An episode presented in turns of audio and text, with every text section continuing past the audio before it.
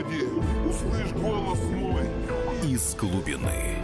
На радио «Комсомольская правда».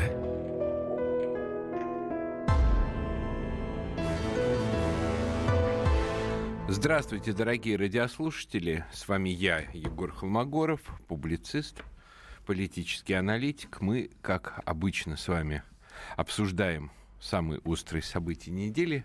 Неделя какая-то выдалась не из приятных. Настроение у меня по всему случаю не особо оптимистичное. Вот. Но, тем не менее, поговорить-то надо. А на этот раз, будучи в прямом эфире, абсолютно прямом эфире, мы можем поговорить с вами спокойно и напрямую. Соответственно, наш ну, студийный номер телефона восемь восемьсот двести девяносто семь ноль два. Звоните. Пишите в WhatsApp, в общем, номер его вы все знаете. Пишите в Twitter, задавайте вопросы. Используйте все возможные каналы связи для того, чтобы эти вопросы задать.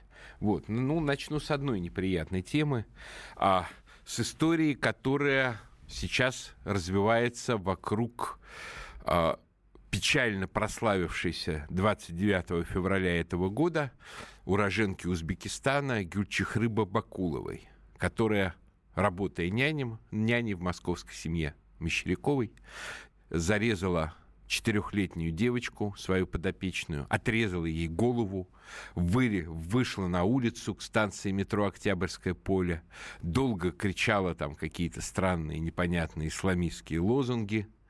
В итоге ее задержали и забрали, и, соответственно, она предстала перед судом. И тут, когда она предстала перед судом, неожиданно выяснилось, что судить ее не хотят. Что она, оказывается, шизофреничка, психически больная, что ее надо не судить, а лечить. При том, что в ходе следствия она, в общем, давала показания о том, что совершила свои деяния из вполне конкретных мотивов, связанных с религиозным экстремизмом, который сейчас так бурно процветает где-нибудь в районе Сирии, там, в ИГИЛ и так далее, что а, ей приказывали совершить это соответствующие голоса, и что вообще главное, это как бы это преступление настолько вот уже омерзительное, бесчеловечное, находящееся за всякой грянью человеческого понимания, что не совсем понятно, что тут лечить. Тем не менее, тем не менее, наша прокуратура попросила освободить Бобокулову от уголовной ответственности, направить ее на спецлечение, а при этом, как бы единственное, что возложив на нее материальную ответственность перед родителями в пять миллионов рублей. Интересно, где она их возьмет? Не говоря уж о том, что как бы жизнь ни одного ребенка, вообще ни одного человека не стоит таких денег. Вот. А я... Когда я возмутился этим фактом, что фактически идет речь об освобождении об, от уголовной ответственности, наверное, в общем, за самое страшное, самое жестокое а, убийство в истории как бы, России последних десятилетий, мне тут же начали отвечать: да вы не понимаете, психушка это еще хуже, она там будет пожизненно сидеть, ее там залечат так, что она вообще света белого не взвидит и так далее. А, а что делать, все равно ее пожизненно не приговорить. У нас женщин не приговаривают к пожизненному заключению. Но есть проблема. Эта проблема называется... Соглашение, заключенное странами СНГ, вот я даже точно вам зачитаю название, Конвенция о передаче лиц, страдающих психическими расстройствами для проведения принудительного лечения. Ратифицировано в России в, двух, в двухтысячном году.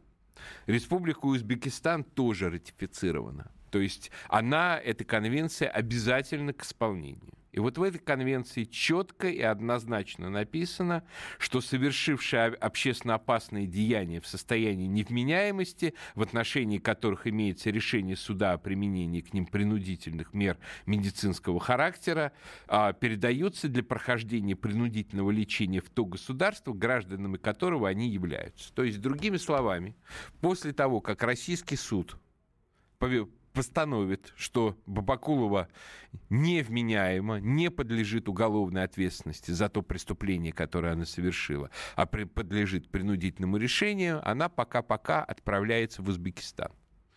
Я не знаю, честно говоря, каково состояние психиатрической медицины в Узбекистане, зато я точно знаю то, что эта страна сейчас, после смерти Ислама Каримова, находится в состоянии крайней политической нестабильности, и нет никакой уверенности в том, что человек, который туда отправится, скажем, сейчас в качестве опасного преступника, которого нужно принудительно лечить за то, что он как бы с соответствующими экстремистскими криками убивал маленького ребенка, что через два или через три года, или через пять лет, а нас и через сто лет не устроит, вот, а не окажется на свободе, да еще и в звании национальной героини, там, боя, бойца джихада и так далее. То есть мы фактически, на самом деле, с очень высокой вероятностью решаем вопрос о том, чтобы эта убийца вышла на свободу.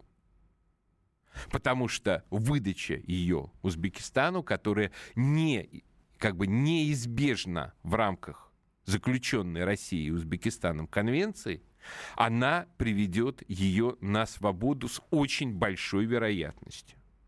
Соответственно, возникает вопрос, чего хочет наша прокуратура. То есть понятно, почему вообще была затеяна вся эта история там, с ее шизофренией, с ее болезнью и так далее. Когда э, как, маньяк совершенно тоже явно психически больной человек Чикатило рез, резал детей, почему-то это не мешало его признать вменяемым и казнить его, как его и должно было казнить. В данном случае что-то мешает. В данном случае почему-то как бы, наша прокуратура не захотела вынести приговор этой убийце, чтобы юридически было написано, что вот эта убийца, она за это приговорена, даже не важно к какому сроку, по... увидим, что с ней произойдет к концу этого срока. Важно то, чтобы у нас была юридическая бумажка, приговор о том, что эта преступница, она совершила это преступление и понесет соответствующее наказание. Вместо этого наша прокуратура предпочитает уйти в несознанку. Почему? Потому что очень не хочется признавать, что на улице в Москве могут ребенку отрезать голову из соображений экстремизма, вот того самого, который царит где-то в ИГИЛ. Что это не где-то там далеко, что вот это может ждать мина в засаде в любую секунду в самого, как бы, в, в центре нашей Родины.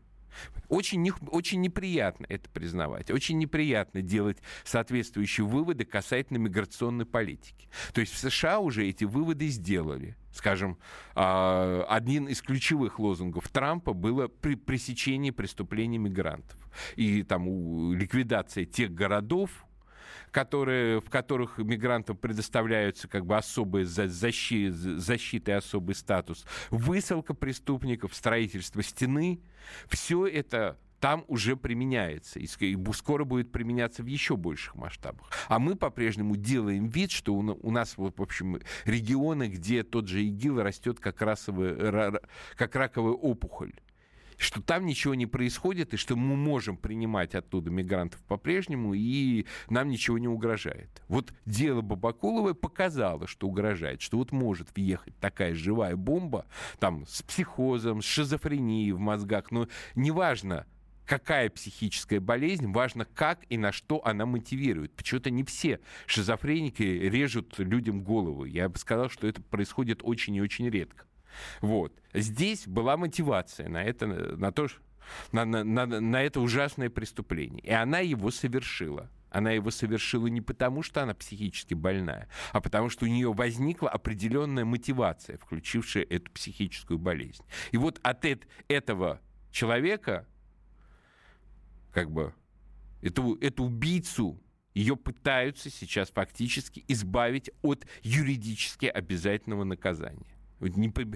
Которые, вообще это избавление может привести к тому, что она просто выйдет на свободу в Узбекистане там, через два, через три года. Я надеюсь, что это не произойдет, что суд у нас завтра окажется мудрее, но в любом случае то, что эта история возникла, это очень тревожно. Но пока оставайтесь с нами, сейчас после рекламы мы вернемся и перейдем к другим темам.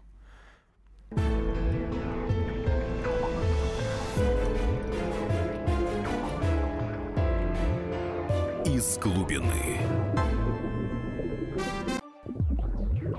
Из глубины взываю к Тебе, Господи. Господи, услышь голос мой.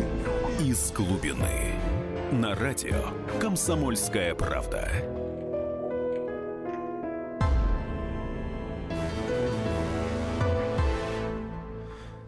продолжаем наш разговор. Приветствую всех тех, кто к нам присоединился после рекламы. Я Егор Холмогоров, и мы на радио «Комсомольская правда» обсуждаем острые темы дня, острые темы недели. Наш студийный телефон восемь восемьсот двести девяносто семь ноль два. Звоните, пишите нам в WhatsApp, в разные социальные сети и так далее. Вот. Пока продолжим про еще одну грустную тему. Вот уже четыре дня, как мы пребываем всей страной в довольно странном состоянии государства, у которого можно брать заложников. Такое политическое образование под названием Украина, которое существует на юго-западе от наших границ, оно захватило двух российских военнослужащих, Александра Баранова и Максима Одинцова, на границе между Российской Федерацией и э, Украиной в районе Крыма. И, соответственно, оно этих заложников держит, оно обвиняет их в преступлениях, что типа они являются дезертирами из украинской армии. Но, как вы знаете, в общем, до- достаточно большое количество жителей Крыма, которые служили в том, что тогда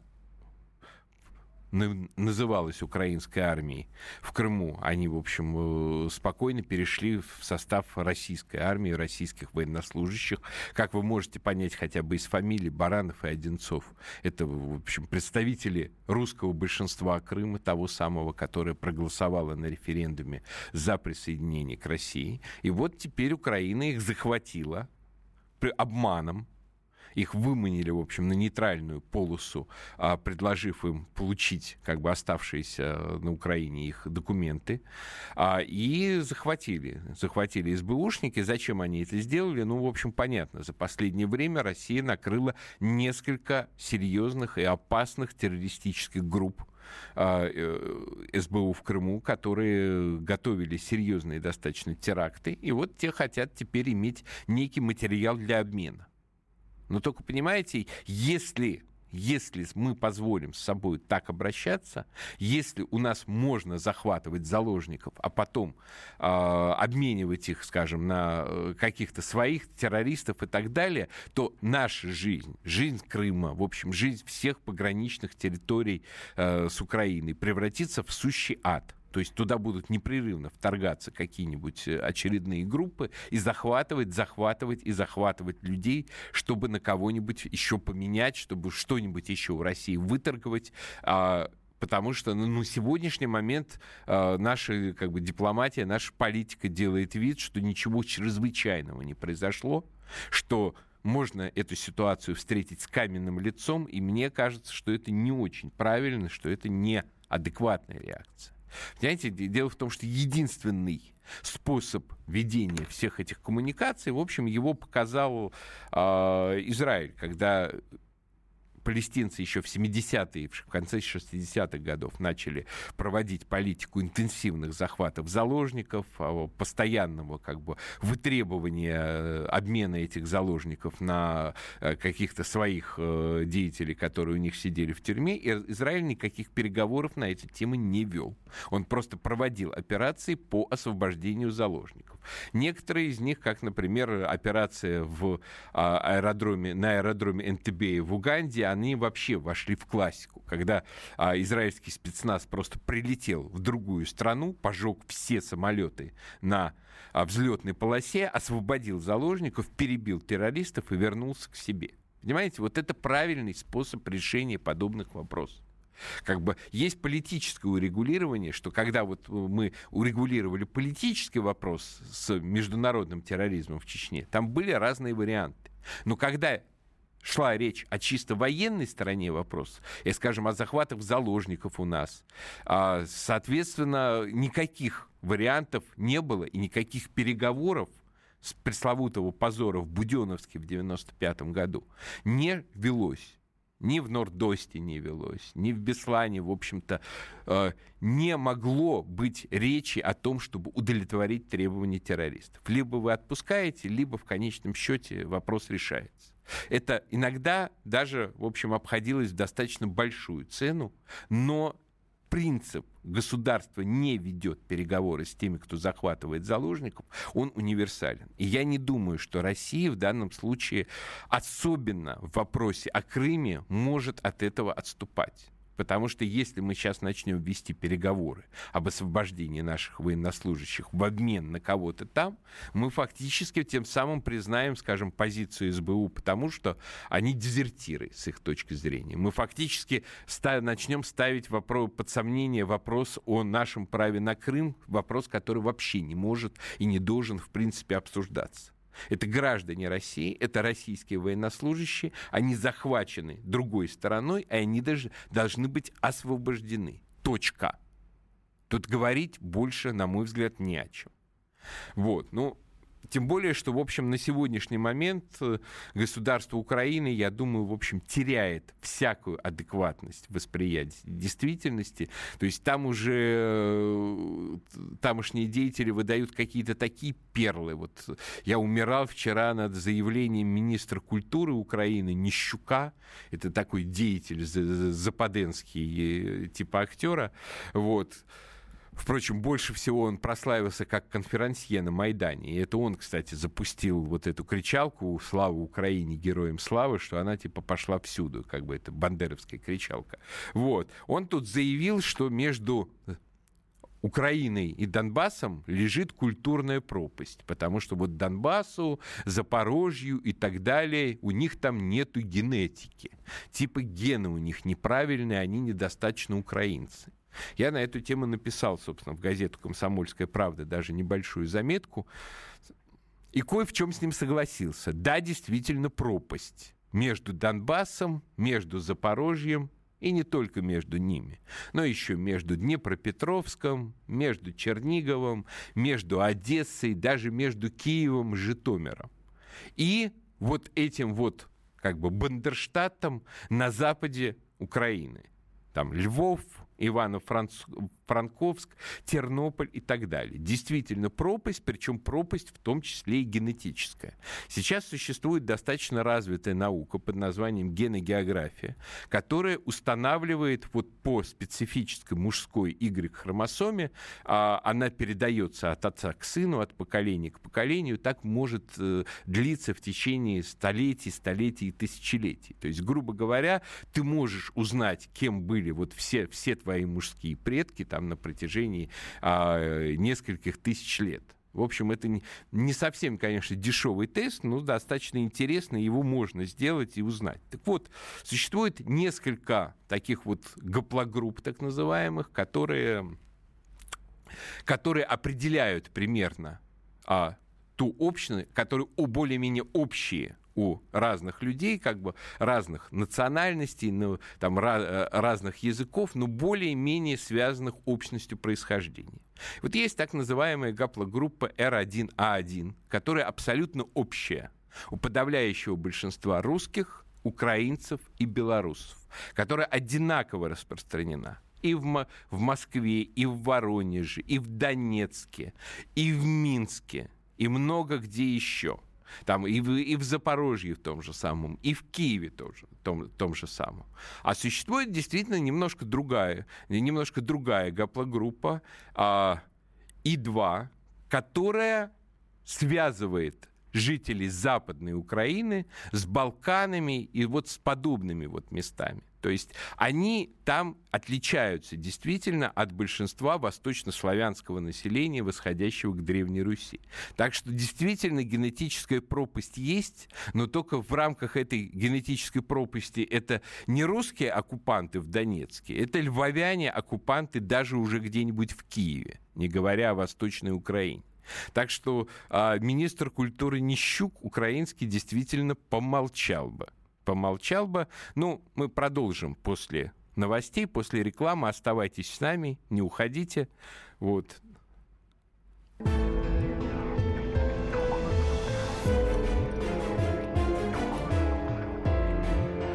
Из глубины. Из глубины взываю к тебе, Господи. Господи, услышь голос мой. Из глубины. На радио «Комсомольская правда».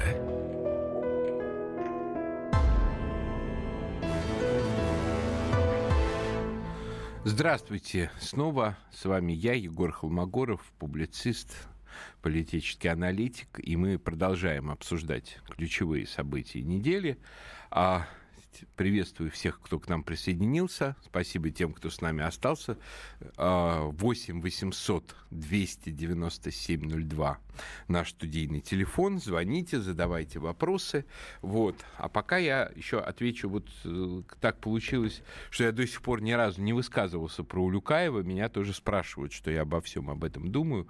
Я обо всем об этом думаю то, что независимо от того, какие там плетутся политические интриги между разными там кремлевскими кланами, бизнес-кланами и так далее.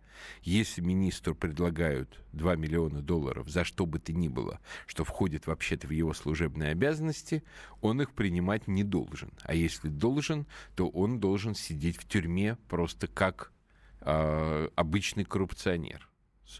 Но беда состоит в том, что как бы эта история, она вскрыла системный характер той проблемы, которая у нас зовется коррупцией. Что, по сути, шла речь о том, что, что пошло, по сути, шла речь о том, что вот я не буду добросовестно выполнять свои обязанности как министр, если как бы вы мне не предложите какие-то материальные услуги. Ну, понимаете, это как вот, вот так вот бабушка может э, где-нибудь сказать в поликлинике, типа, вот сейчас вот принесете конфетки, я вам, э, я, я вам побыстрее справку напишу. То есть, когда то же самое происходит у нас в правительстве, то значит, что у нас очень серьезный системный кризис управления.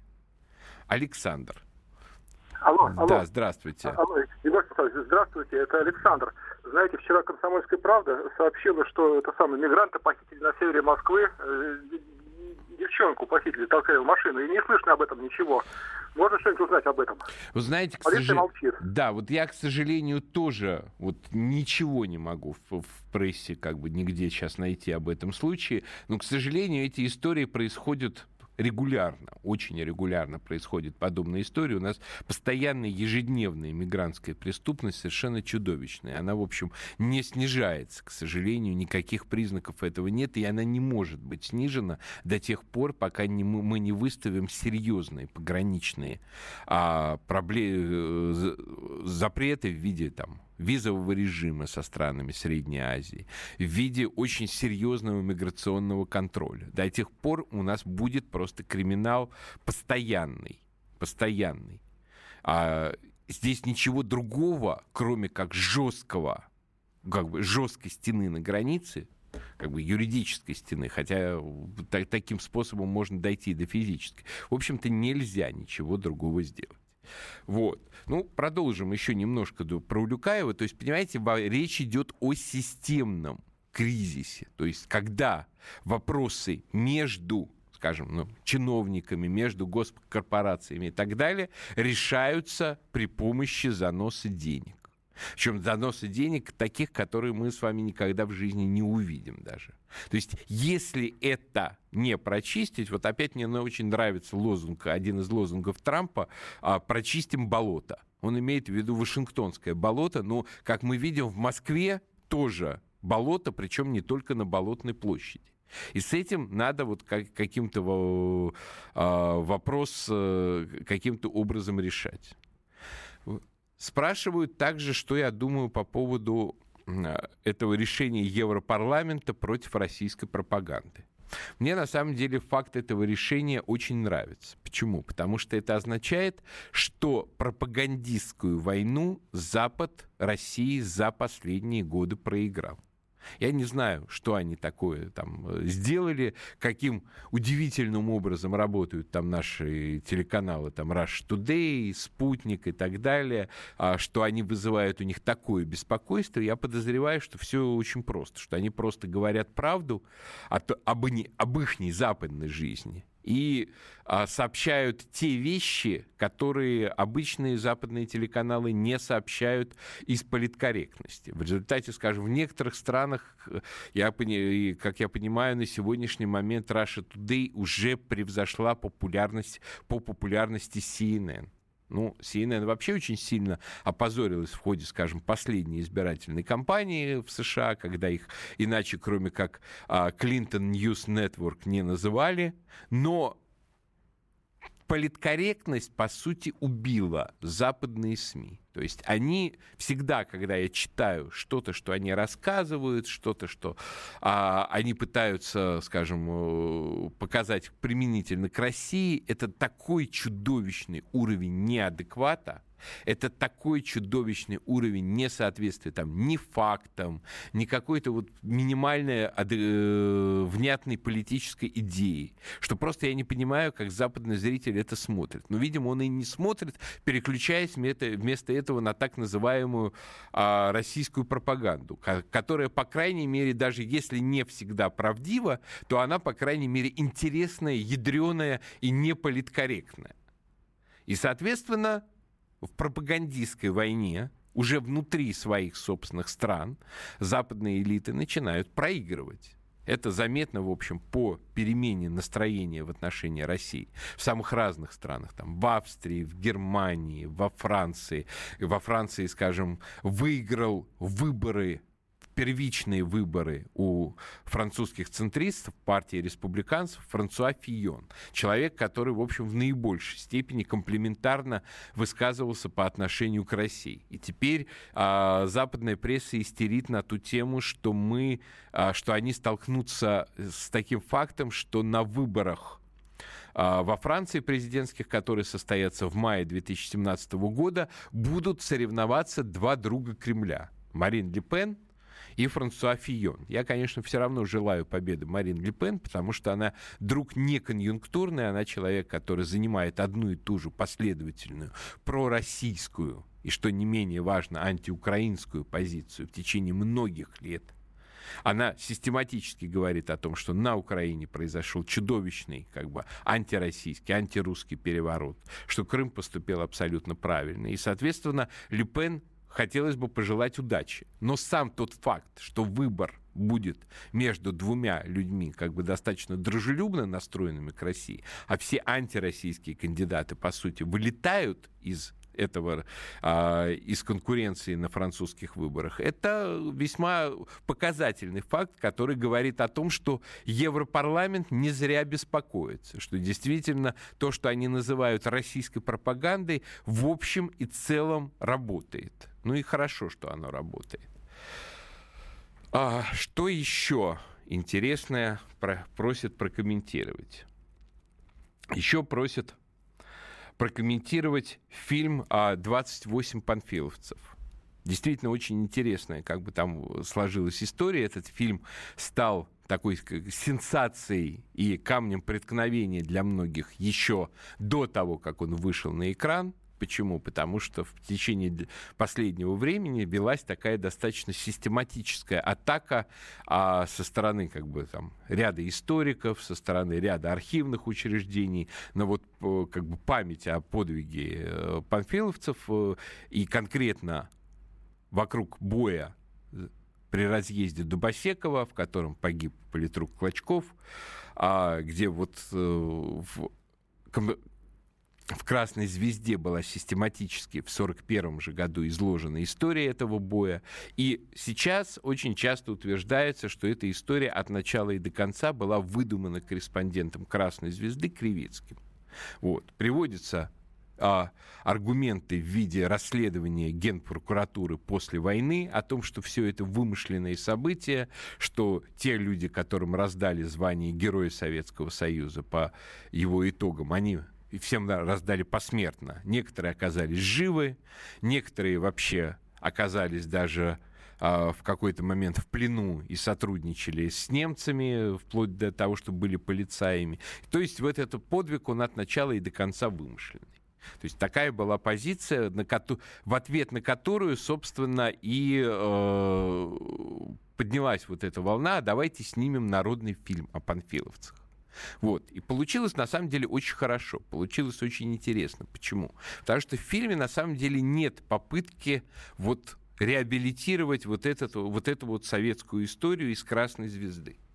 Нет, потому что действительно никаких документов, которые доказывали бы реальность вот этого конкретного боя, так как он описан был в «Красной звезде», их действительно, в общем-то, не существовало. Но предпринята была другая попытка. Предпринята была попытка рассказать эту историю как легенду, как не, некое такое великое обобщенное событие о тех боях, которые шли в тот момент везде за Москву. И на севере, и на юге, и на западе, везде. Везде, и в армии, и под Тулой, и под Наро-Фоминском, и под Клином, и под Дубосеково. Везде, в общем, происходило примерно одно и то же. Сравнительно небольшие группы нашей пехоты, противотанковых частей, артиллеристов, как бы танк, всерьез танковых частей у нас на тот момент практически не было. Авиация работала очень слабо. И вот тем не менее, вот при этих явно недостаточных усилиях враг на подступах к Москве был остановлен. Остановлен очень небольшим количеством отважных русских мужчин, которые вот действительно стояли намертво. Там в этом фильме есть очень хорошая фраза, что надо не насмерть стоять, а намертво. А чтобы стоять намертво, нужно быть живыми. И вот они действительно сражали, стояли намертво, и врага к Москве не пропустили. И вот в фильме действительно отлично снятом, отлично проработанный сценарий, отлично проработанная вся военно-историческая часть. То есть ты видишь, скажем, вот эти окопы углом, которые по тактике нужно было строить. А видишь грамотно, расстав... видишь грамотно расставленные пистоле... пистолеты, а пушки, пулеметные точки и так далее. То есть грамотно построенную маскировку. То есть ты действительно видишь серьезный военно-исторический фильм. И при этом этот военно-исторический фильм, в общем, рассказывает о таком немножко идеальном, но очень важном для нас русском подвиге. И при этом самое поразительное, он снят, в общем-то, за копейки. Он снят вот на народные деньги, немножко добавила Минкультуры, и получилось гораздо лучше, чем вот многие наши мэтры снимают за миллионы, миллионы и миллионы бюджетных рублей. Вот что называется, им позор. Вот. А пока оставайтесь с нами. Сейчас, после перерыва на рекламу, мы вернемся. Еще немножко поговорим.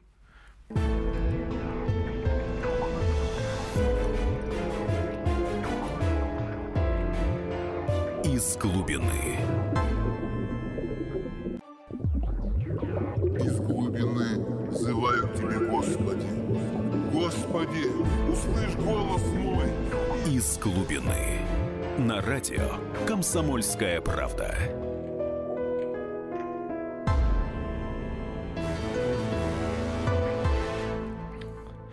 Здравствуйте еще раз. Я Егор Холмогоров. Мы обсуждаем острые темы этой недели. Наш студийный телефон восемь восемьсот двести девяносто семь ноль два. Звоните, пишите в WhatsApp. WhatsApp уже тут пишут, что скучно меня слушать. Ну, не скуш... скучно не слушайте. Вот. В Твиттере ожесточенно мне возражают по поводу наших захваченных военнослужащих. Баранова и Одинцова говорят, что я якобы подстрекаю чуть ли не к развязыванию мировой войны, что вот, если мы попытаемся их освободить, то тогда начнется война с Украиной, а если начнется война с Украиной, за нее вступится весь Запад. Ну, это вообще абсолютно нелепая конструкция во всех своих элементах. Начнем с того, что для того, чтобы освобождать наших военнослужащих, конечно, никакой войны затевать не надо. Для этого достаточно провести спецоперацию.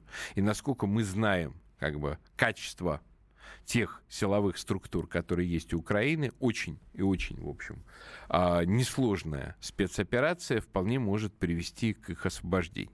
Вот. Может быть, наде... будем надеяться, что, может быть, такую спецоперацию однажды и проведут, и унижаться перед этой странной страной не будут. Во-вторых, как бы еще большее вранье, которое постоянно используют у нас некие пропагандисты такого, что называется, неприменения к Украине решительных мер, что вот за нее будет вписываться весь Запад, что они еще введут санкции и так далее. Нет, во-первых, за, за освобождение похищенных наших военнослужащих никто, конечно, даже санкции вводить не будет. В общем, это ситуация, находящаяся вне поле интересов Запада.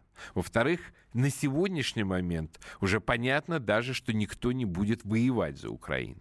После того, как в Америке избран президентом Трамп, а в Европе, в общем-то, пришли к некоторому осознанию того, что они перегнули палку в отношениях с Россией, конечно, по таким провокационным поводам, как вот этот захват наших военнослужащих, никто даже, в общем, не пошевелит пальцем. Так, у нас есть звонок от Олега. Алло. Да. Вы Добрый в эфире. Вечер. Здравствуйте. Вы знаете, если бы лет тридцать назад бы, я вот сейчас отношения Украины и России отнес бы как игра «Зорница». Помните, когда мы играли? Вы да, да, моего... да. Да, да, да. да. Но, но сейчас дикая эта реальность, вот эта жестокая, кровавая бойня. Я вообще не представляю за тысячелетнюю историю, когда это кончится. Вот когда к власти придет русский правитель, царь, и на Украине Богдан Хмельницкий, вот тогда мы объединимся. И не надо, господа, в эти игры играть кровавые. Когда-то это кончится. Иначе мы будем драться сотни лет, если пока эта власть существует. И нужно это прекращать. И вы понимаете, что это абсурд. Вот сейчас жестокий, кровавый абсурд. Его нужно когда-то заканчивать. Что это такое? Мы одна страна, один народ, и мы воюем друг с другом. Сколько будет продолжаться? Вы понимаете, в чем дело? А мы ну, какие-то игры играем. Ну, это что видите такое? Ли, Олег, понимаете, дело в том, что я с вами полностью соглашусь, что мы одна страна и один народ, и мы должны быть одной страной и одним народом. Но получилось так, что в девяносто первом году а, теми лицами, которые разрушили как бы, нашу страну в существовавшей тогда актуальной форме СССР, а, Украина оказалась де-факто и де-юре, что еще хуже, независимым государством, с международным признанием, со всяким там суверенитетом и так далее. И она оказалась с этим международным признанием в границах, где находятся десятки, сотни тысяч, миллионы русских людей. Русских не вообще в широком смысле, в каком мы можем любого украинца назвать русским, а в самом прямом, вот самом непосредственном, как писали в советские времена в паспорте. И что Украина начала с ними делать? Она начала превращать в их, их в украинцев при помощи учебников школьных, при помощи пропаганды, при помощи создания вот этого образа москаля, при помощи обещания, что вот в Европе будет рай. То есть огромное количество наших с вами соплеменников, соотечественников и так далее фактически начали подвергаться культурному геноциду.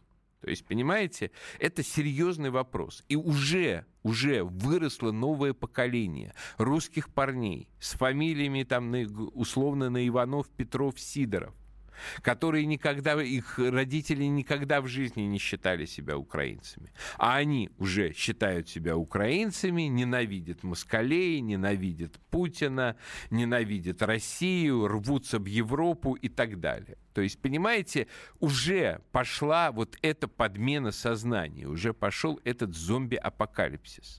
То есть, если сейчас не принять какие-то меры, не оказать сопротивления, то, ну, в этом случае просто вся эта земля и все люди, которые там живут, будут для нас потеряны. Просто потому, что им промоют мозги. Юрий, Ю, Юрий нам звонит. Здравствуйте. Добрый вечер. Я не совсем понял предыдущего товарища, что он возмущался. Доколе, доколе. Ну, восемьсот, ой, чуть больше, девятьсот лет назад такое уже было. Была междоусобица между русскими, также воевали один народ. А потом вышло так, что объединилось русское государство вокруг московского центра. А киевляне свою государственность русскую профукали. Ну, видимо, и теперь повторится история. Побудут они под властью Литвы, Польши, Америки, еще кого-то. Ну, а потом вернутся к нам как-нибудь. Ну, Юрий, я, я с вами, опять же, полностью соглашусь, но мне, что называется, жалко, говоря грубо, человеческого материала. Потому что, да, конечно, вот русские оказались под властью Литвы, но потом в итоге все эти земли вернулись в состав России, но, к сожалению, при этом лучшие, в общем, русские дворянские семьи так навсегда и превратились в поляков, в католиков, в страшных русофобов. Например, такая была знаменитая семья Вишневецкие. Вот, то есть это они начинали как, в общем-то, чисто русские магнаты, как бы в составе Литовского княжества, а потом они превратились в жутких русофобов и в жутких, в общем-то, проводников католической линии, когда они просто там православных крестьян и казаков там вешали, сажали на колы и так далее. То есть я очень не хотел бы, чтобы вот то наше русское население, которое сейчас живет на востоке Украины, чтобы с ними со всеми произвели такую же ампутацию. Потому что с частью уже произвели. Скажем, есть город Днепропетровск, который они теперь переименовали в Днепр. Вот. Я в результате каждый раз ужасно смеюсь теперь, когда где-нибудь в, новости, в новостях встречаю, там, жители Днепра возмущаются против того-то и, и того-то. Я думаю, это кто там, раки, рыбы, то есть о ком идет речь. Ну вот, у этого несчастного города, который теперь они называют Днепром, есть, например, такой мэр Борис Филатов.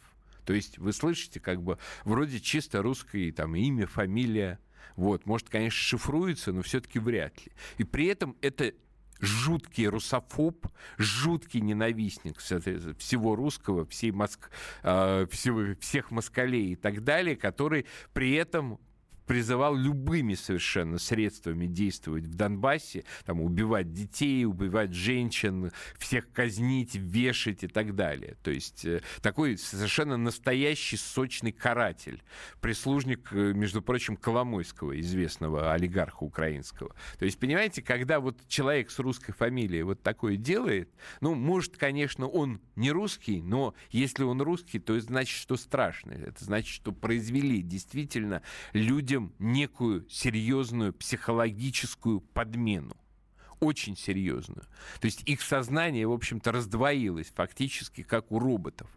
Вот, знаете, вот сейчас вот есть такой сериал «Западный мир», я его посматриваю в интернете, вот там вот у, у, такие роботы, и вот у них сдвоится сознание. Вот... А, нечто похожее происходит с теми русскими людьми, которые на Украине, которым вот непрерывно промывают мозг. И нам надо было, России как государству, как государству, для которых все-таки должно, должен стоять на первом месте русский народ, необходимо было вмешаться так же, как мы вмешались в Крыму, и принять меры, чтобы людям там мозги перестали промывать. Вместо этого мы стоим, топчемся, извиняемся, извиняемся непонятно перед кем, перед Западом, который уже сто лет фактически забыл эту Украину. Они сейчас... продолжают отстаивать ее интересы уже чисто по инерции, и потому что они не видят с нашей стороны серьезного сопротивления и серьезной воли решить этот вопрос. Сейчас, опять же, я надеюсь все-таки, что американская администрация новая придет, и она будет вести серьезные разговоры с Россией. Но для того, чтобы они вели с нами серьезные разговоры, у нас с нашей стороны должны быть серьезные требования. Не отмените, пожалуйста, санкции, там, не сделайте вид, что, как бы, что с Крымом все в порядке. Нет, нужно говорить о том, что вся территория там, бывшей Российской империи должна входить в сферу влияния России. И никак вот по-другому. Потому что это будет серьезный разговор. Они скажут, что, что они хотят за такое признание, и на чем-то мы договоримся. Если мы будем как бы толга- торговаться по мелочам, то нам даже этой мелочи не дадут. Ну, спасибо за то, что слушали, за то, что слушали. Вот, непростой был сегодня разговор. А, до встречи, я надеюсь, через неделю. Вот, до свидания. Спасибо большое. С вами был Егор Холмогоров.